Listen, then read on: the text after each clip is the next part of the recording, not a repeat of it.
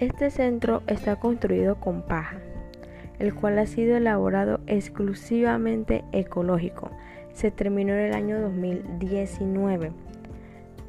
Eh, así es como se ve el edificio por fuera.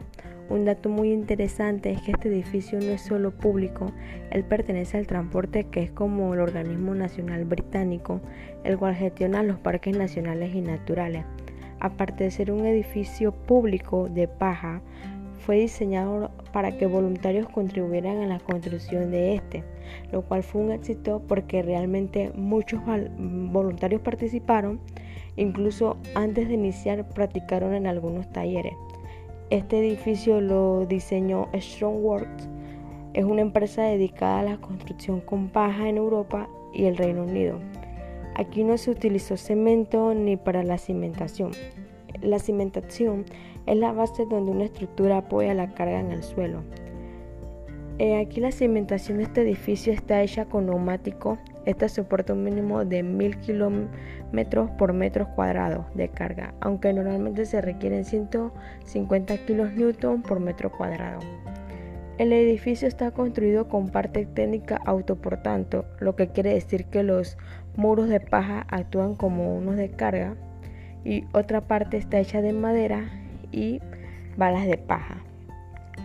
En conclusión, el mercado que vivimos estamos rodeados de materiales artificiales que dañan nuestra naturaleza y en muchas ocasiones por el desconocimiento caemos en errores que poco a poco están deteriorando el medio ambiente y nuestra calidad de vida.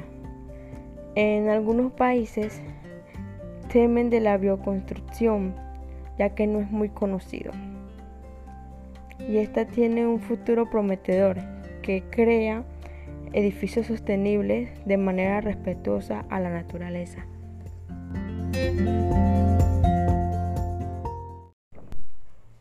Este centro está construido con paja, el cual ha sido elaborado exclusivamente ecológico. Esto se terminó en el año 2019. Así es como se ve el edificio por fuera. Un dato muy interesante es que este edificio no es solo público, él pertenece al transporte que es como el organismo nacional británico, el cual gestiona los parques nacionales y naturales.